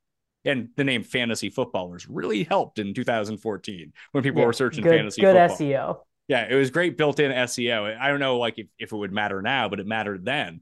And they just went to the moon. Like, I, Lord knows how much money they make a year, but it's got to be. is. SEO is SEO even still like a huge thing? Yes. Yes, it is. I don't really know much about it anymore. I knew a bunch uh, about it in 2013, 2014, and what, Right. but it's always changing, right? So Yeah. the people that really take advantage of SEO are the people who are on top of it and figure out the new way that the algorithm is going to detect what you're searching for. And it seems to be like different word counts, different keywords, metadata, all this shit that I just don't want to learn. Oh man, SEO, SEO in in the AI search world. There you go. That's going to be a whole new frontier. Is, is like- figuring out how to get your information in, into these chatbots. But but it's funny because I think one of the big keys to their show is they always have the same three guys on it. Oh That- yeah, if you like those people, you're just really inclined to go hang with them because they do feel like three of your friends. Whereas, I mean, the Me, Jeff, and Tim show does by far the best numbers on the Pat Mayo Experience podcast feed.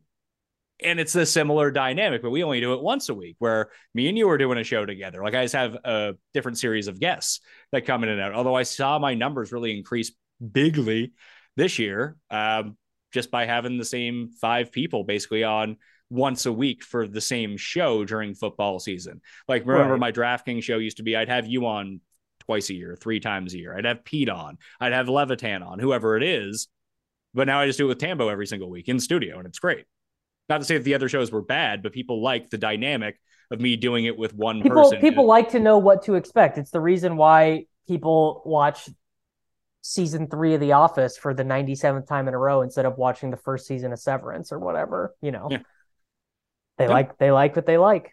Yeah, and they like the yeah, familiarity is the big thing and the consistency that comes along with it. And it took me a while to learn that because I mean, there was one year where I think I did almost 400 shows and I think I had like 290 different guests across those shows. Seems like a bit much. Coordinating Yeah. all that, real hassle. Well, it's a lot easier now during football that I know the exact time and the exact people they're going to be on a show for 18 weeks. Really, really cut down on the Pat Mayo planning time. Yeah. Um, do you do you watch any YouTube? No. Yeah. That's like that's like kind of new to my content diet. It's it's it's a little bit interesting. I mean, I just find these people who make their livings off of YouTube kind of fascinating. You mean like me? Well, I mean, no, I mean your your thing is like more it's like you have you have business deals, you have affiliate deals. yeah, but you don't like think the, you don't think that these people do as well? No, no, I do. I do. But some of these people, it just feels like if the algorithm decides to be unkind to you for like a month, your whole fucking life is changed. You know what I mean? Which I, I think is kind of interesting. Well, it, it all really depends on the amount of subs that you have. Like if if you have enough subs, it's never really going to make that big of a difference. But the way to get the subs in the first place is to have the algorithm work in your favor. Like we were buried in the algorithm for like eight months and we barely got any new subs. Like, what the fuck is going on here? And Yeah. then uh, I was talking to one of my producers. He's like, "Oh yeah, we had something tagged wrong in the back end," and like he deleted it. And then all of a sudden, we started gaining subs again. I mean, that it's just, oh, dude. It's, it's funny that dis- so much so much of your business can hinge on something like this and i feel like when remember when everyone was panicked that twitter was going to go away i was like i started thinking to myself like what would happen to my business if twitter went away and actually because i got shadow banned as well for a while and i couldn't post anything on twitter for days on end for like Really? six, six days or something like that When was that? uh, it was january at some point Huh. and Are you a it really- Twitter? Are do you play for tw- Twitter Blue? No, I don't. I, I thought that's how I was going to have to get unbanned was pay for. I mean, I, I would tell anyone out there if you're in the business of content, whatever at all, you got to do it because your account is getting like shadow banned basically if you're not like you're you're yeah, but I. I legit like people couldn't search me on Twitter anymore. Like I was gone. Damn, that's And crazy, just- dude. I, I got someone to look into it. They're like, yeah, just don't post anything. Like, try to post anything for like three days, and you should be back. And that actually turned out to be the case. That was helpful. But it did. Like, I used to kind of spam tweet my shows all the time. It never. It didn't actually make any difference on the numbers. The shows did what the shows did. No, I, I I've actually noticed that same thing too. Like barely anyone's clicking through to your links and stuff from from Twitter. I, I find that Twitter is very helpful in things like selling Fantasy National or selling RunTheSims.com. If you're into the XFL or not, or just want to pick off easy lines on the XFL, highly recommend RunTheSims.com. By the way. There we, we were one Josh Gordon. Like I was talking to Justin. I just did an XFL show. I was talking to Justin. I was talking to Paul, my producer. Like we all had like all of our PrizePicks and props because PrizePicks is like the only place that's giving out XFL lines. sure. Super soft if you know what you're doing. And the Josh Gordon under was like the play of the weekend. So we had all these five leg parlays, six leg parlays, all tied to Josh Gordon. And they got the the yeah, fourth and say, get- fifteen onside kick Right. like 25 yards on the final drive and he was i think 19 away like he was he was done. Like we, we were catching all this money. Then they got they got the onside kick play and just threw to josh gordon all the way down the field. And we got fucked on this last one. I think justin it cost him over 10k cost paul like $15000 cost me like $8000 we also ended up winning on the week but like that one thing everything else was right. And that shouldn't have happened but because of this kind of awesome XFL rule. Yeah, this this rule is this rule is awesome. I'm I'm 100% in favor of this rule. If, if you were an NFL team and the rule is instead of an onside kick, you're just fourth and 15 from like your own whatever it is, 25. from your own 25. If you were like the Chiefs, would you just do this every time? I think you'd go for it every time. Yeah. I think that there is going to be a strategy like that. Like, fuck it, we're going for it. What I mean, what is what, yeah, it's like it's like okay, I mean Jordan Ta'amu's odds of getting fourth and 15 are probably pretty low, but like yeah, Patrick Mahomes, Josh Allen, Joe Burrow, their odds of getting a fourth and 15 are probably I mean definitely greater than 10%, right? So then yeah, like to- I, I mean, yes, I mean, we just from the amount of fourth and longs that we've seen these guys go through in critical moments. yeah. Yeah, you would have to think. Let, let's just let's be generous and call it fifteen percent. I mean, you know sharper people than I do that can run the like the quantum. So so it would be so it would be you'd have to you'd have to get your uh expected points from just the average drive starting from the 40. Uh what what But- is what is your and but- then and- yeah. but there are other factors that go into this as well, right? Because obviously, just because you get this doesn't mean you automatically score points. So that would have to factor into it. And if yeah, you didn't, expected points. yeah, but if drive. you didn't, but if you, but if you didn't, if you do get it, that's just one fewer possession the other team has to score on you as well. Right. Yeah. So you're even subtracting expected points from the other team. from so the it'd other be, team. it'd be But if you don't get it, you turn over the ball on your own 29 yard line. Can your defense hold up enough times to hold them to a field goal to make it yeah, worth how it's like It's a really cool math problem goal. to think about. yeah, there, there I mean there would be someone who could solve this in like an hour Oh, sure, probably. I, I, I'm not that person. Yeah, me me neither. I was just thinking so it's like roughly it's like the value of a drive for your team subtracted by the value of a drive for the other team starting from the 25 added by the negative points of a team's dr- or just no you you just subtract. Fuck i don't know. There we go. Yeah this is you and i are you and i are not the people to be solving this. I'm gonna i'm gonna message someone after the show and see if they can figure it out Because it, would just be interesting. And I, I bet you that we were, I'm going to reframe you there on the screen. You, you got a bit of a lean going all day. I've been trying to get you back in. I stopped looking at it for a second. Yeah, well, I was very engaged in the conversation, but maybe 15% is too generous. Maybe we're just being overly optimistic. And we're talking about the very best of the best doing this. Well, Like- right. And I mean, in the XFL, it's going to be way lower. Although I guess it's not going to be that much lower because the defenders are also not as good. Yeah, like you're you're not asking Zach Wilson to get you your fourth and 15. Where's Where's Cust at? Well, who does Cust want to be the quarterback of the Jets next year? Carr, Rodgers? What, who does Oh no, if if they get Rodgers, they're winning the Super Bowl, I've been told. So Okay. All right. Well, good for him. I mean, I'm. I hope he's really looking forward to that. Gotta be. Gotta be. I just. I can't imagine how dumb you'd have to be to be a good football player and be like, you know what, I want to do. I want to go play in the AFC. It's like it's got. It's the NFC is like one good team, and the AFC has uh, like four future Hall of Fame quarterbacks, all under the age of 27. Just feels like a bad idea to go play there. It may be a disaster, but if Rodgers does go to the Jets, I do think it makes the Jets Super Bowl contenders because they're Oh, totally. like their if their O line when healthy is very good. Their defense is really good. Uh, yeah, and I mean, look, Garrett Wilson, Elijah Moore, Corey Davis. They're all. I mean, Garrett Wilson's a mega stud. Yeah, it's just like, I don't know. I just wouldn't. I wouldn't want to play against Patrick Mahomes. Like he just wins. He just wins every year. It just doesn't feel like He's I'd won want to play what two two guy. of the past five years. Oh, he's made the AFC Conference Championship every year of his career. That doesn't Sure, feel like but I mean that's no different than what through. Brady did for two decades. Well, yeah, and I wouldn't have wanted to play. I would have wanted to go play in the NFC then too. I wouldn't have wanted to play against Brady every year. Yeah, the, I, I think playing in New York and being successful in New York as the last thing that you do in your career could be highly profitable if you're successful for your post career work. Rodgers doesn't even care, bro. He just wants to drink his ayahuasca tea and chill out. I have a theory that this is not a complete act, but it's close to an act. Like he's just doing a bit on everyone. I, I mean, aren't we all just to some degree I- doing bits? I honestly think he is the most bored person alive. I mean, he could be. When's the last time he played a meaningful game? He, he hadn't played in a Super Bowl since 2010. So you say when, when when you play in like NFC championship games, those aren't meaningful games to you, even if you lose them? I, I, I think when you are someone who considers themselves maybe the greatest, or like, because there was a time, there was a time not that long ago when we were saying Rodgers could be the greatest of all time. You know, he could be, he he could have broken all these records, won all these Super Bowls. Like we were, and to think of yourself that way, and then to go to a sustained period where you're seeing Brady keep winning, and then all these new guys come in and they win before you.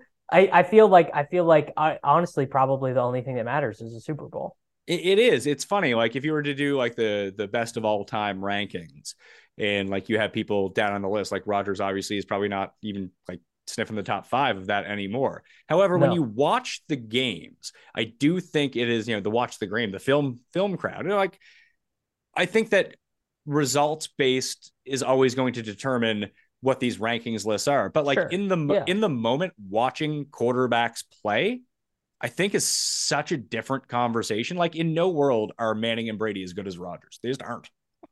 No, no, no. Ro- Rodgers, I think had Rodgers. I, I it's like it's hard to say whose fault it is, but I mean, just had things gone a little bit, a couple bounces of the ball this way or the other, he could have been Brady, right? He could have won seven championships and all, you know, whatever. Yeah, Like, he, and, and, and it's funny to think of some, and it's funny to think of someone like Jim Kelly who goes to four Super Bowls in a row. If the Bills just win two of those, he is Yeah. kind of commonly known as like a top. Like he, they didn't even put him in the top ten of quarterbacks of all time. He had four Super Bowls in a row, just didn't win it. He wins two of them. He's like the fourth best quarterback of all time. But of that era, even though Elway ended up getting two, who's also ranked inside the top five, everyone who lived through that period, I didn't, kind of agrees that Marino was by far the best of those guys. that's that's kind of coming back now. The Marino stuff is coming back now because his numbers, when you adjust for the era, are so ridiculous but, but compared it- to the other I don't guys. I don't even concern myself about the numbers. It's more of the hey, it's fourth and fifteen. Who's going to make this play for me and throw the ball exactly where they need to? It's like oh Marino. Yeah. I mean, I I didn't I didn't live through it then. I didn't live through it then either. But yeah, I mean, I I just from watching the limited stuff I've watched of them, you, you that uh, and um uh uh Steve Young to me uh, uh, was the guy watching who I just like that guy looks nuts. That guy looked like he was so freaking good. Obviously, I didn't live through the Steve Young experience, but Yeah, that, that was sort of like sort of my entry point in a lot of ways to football was Steve Young in like the the early '90s, mid '90s era. But like he essentially just had Lamar's skill set 20 years before Lamar when no one did it. yeah, which is crazy. I mean, it's crazy to think about. Like, And like even now, like if if Mahomes retired tomorrow, would you have him as a top five quarterback ever? From just watching him, I would say yes. Yeah, I would- say he's. I I would say even if if if he suffered a career-ending accident tomorrow or whatever, he's top five all time. No, no question. But, but he but he wouldn't be considered that way as time went on. it would sort of depend, right? I I guess I guess it would it would it you know.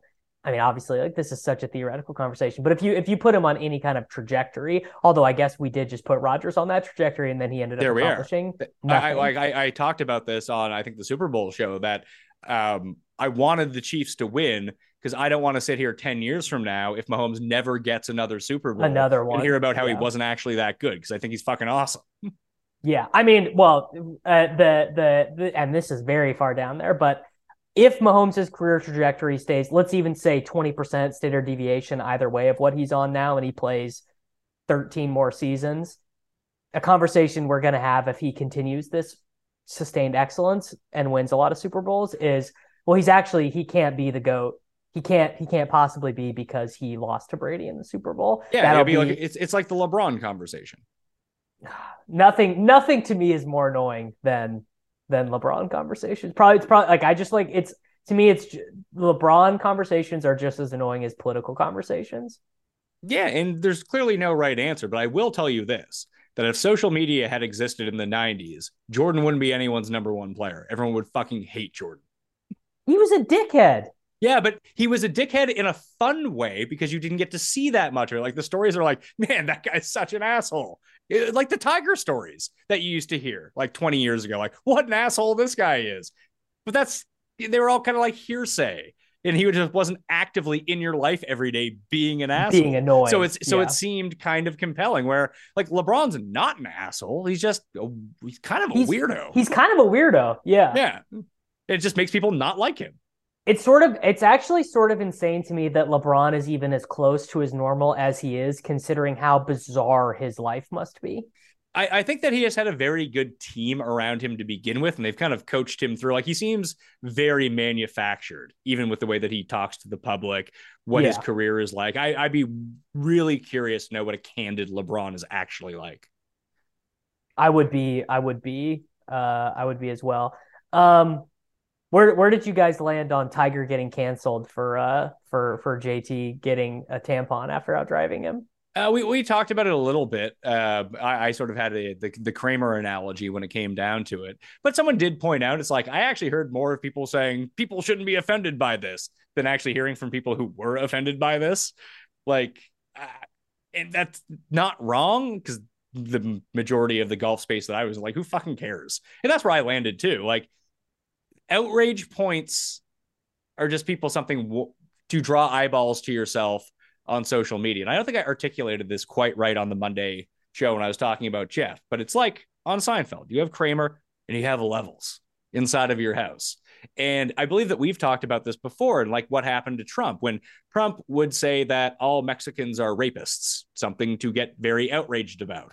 When Trump tweets out a picture of him like, Happy Cinco de Mayo, and he's like eating a burrito, not the same level of outrage is required for both of those things, but people Right. have the same amount of outrage for both of those things. And then once start people start seeing a wild amount of outrage about really trivial and stupid stuff that no one should care about, then it kind of makes all of the stuff that you should care about meaningless in a weird way. And that's how this tiger thing feels. Like this is not something to be outraged about. It's it's fucking some rich asshole trying to be an asshole to his friend on the golf course. You know what I mean?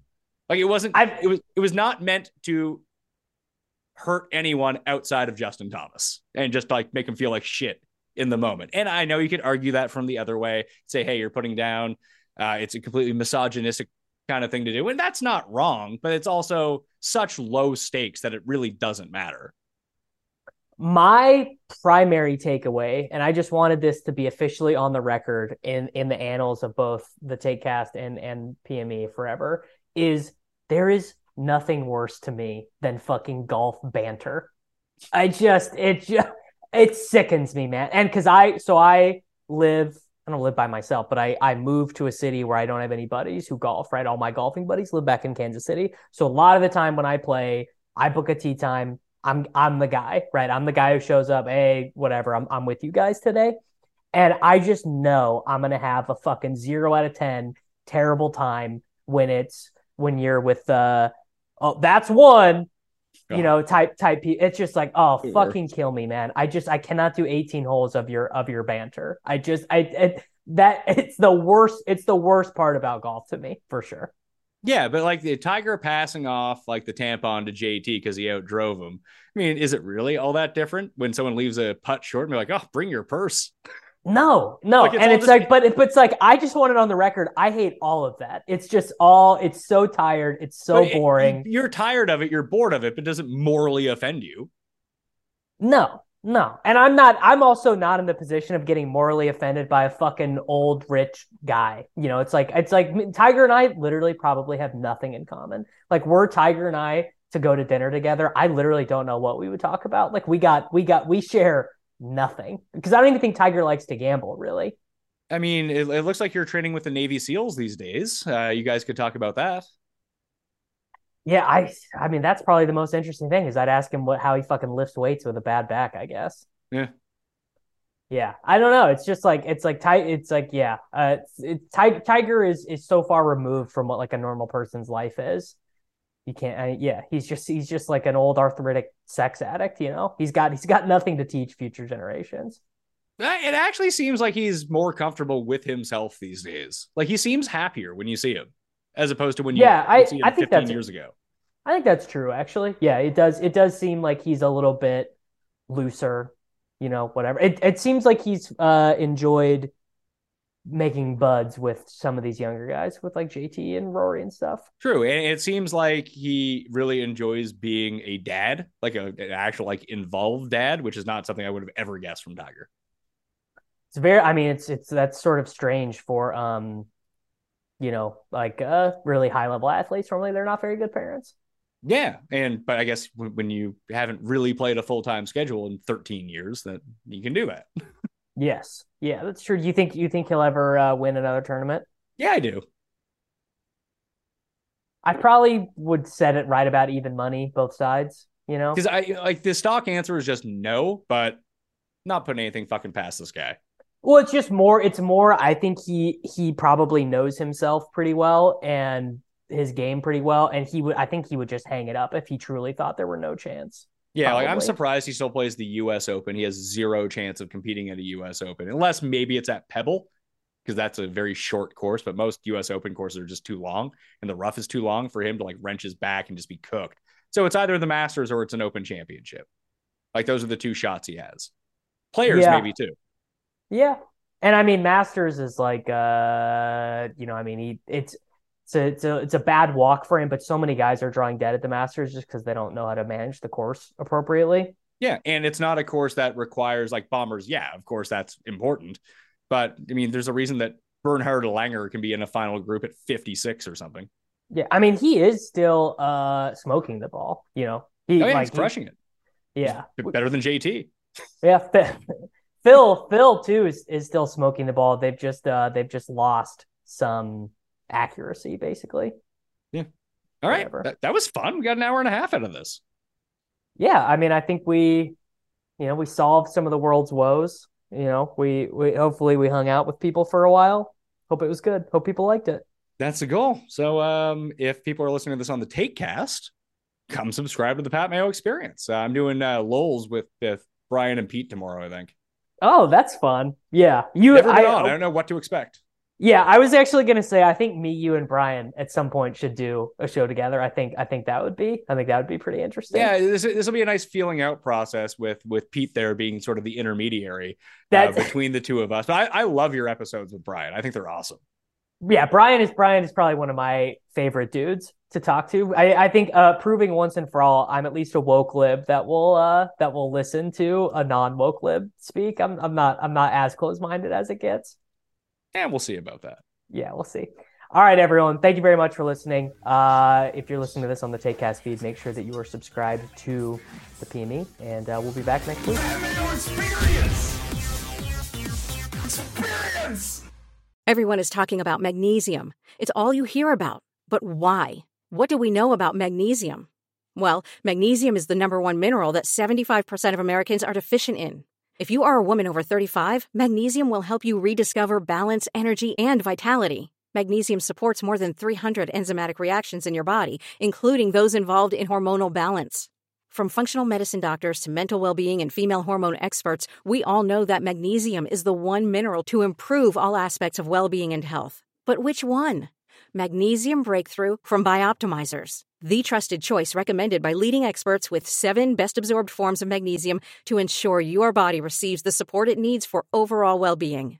Go to bioptimizers.com slash balance today and use code BALANCE10 for 10% off. Support your journey to wellness at B-I-O-P-T-I-M-I-Z-E-R-S dot com forward slash balance. Magnesium Breakthrough from Bioptimizers, your foundation to optimal health and vitality.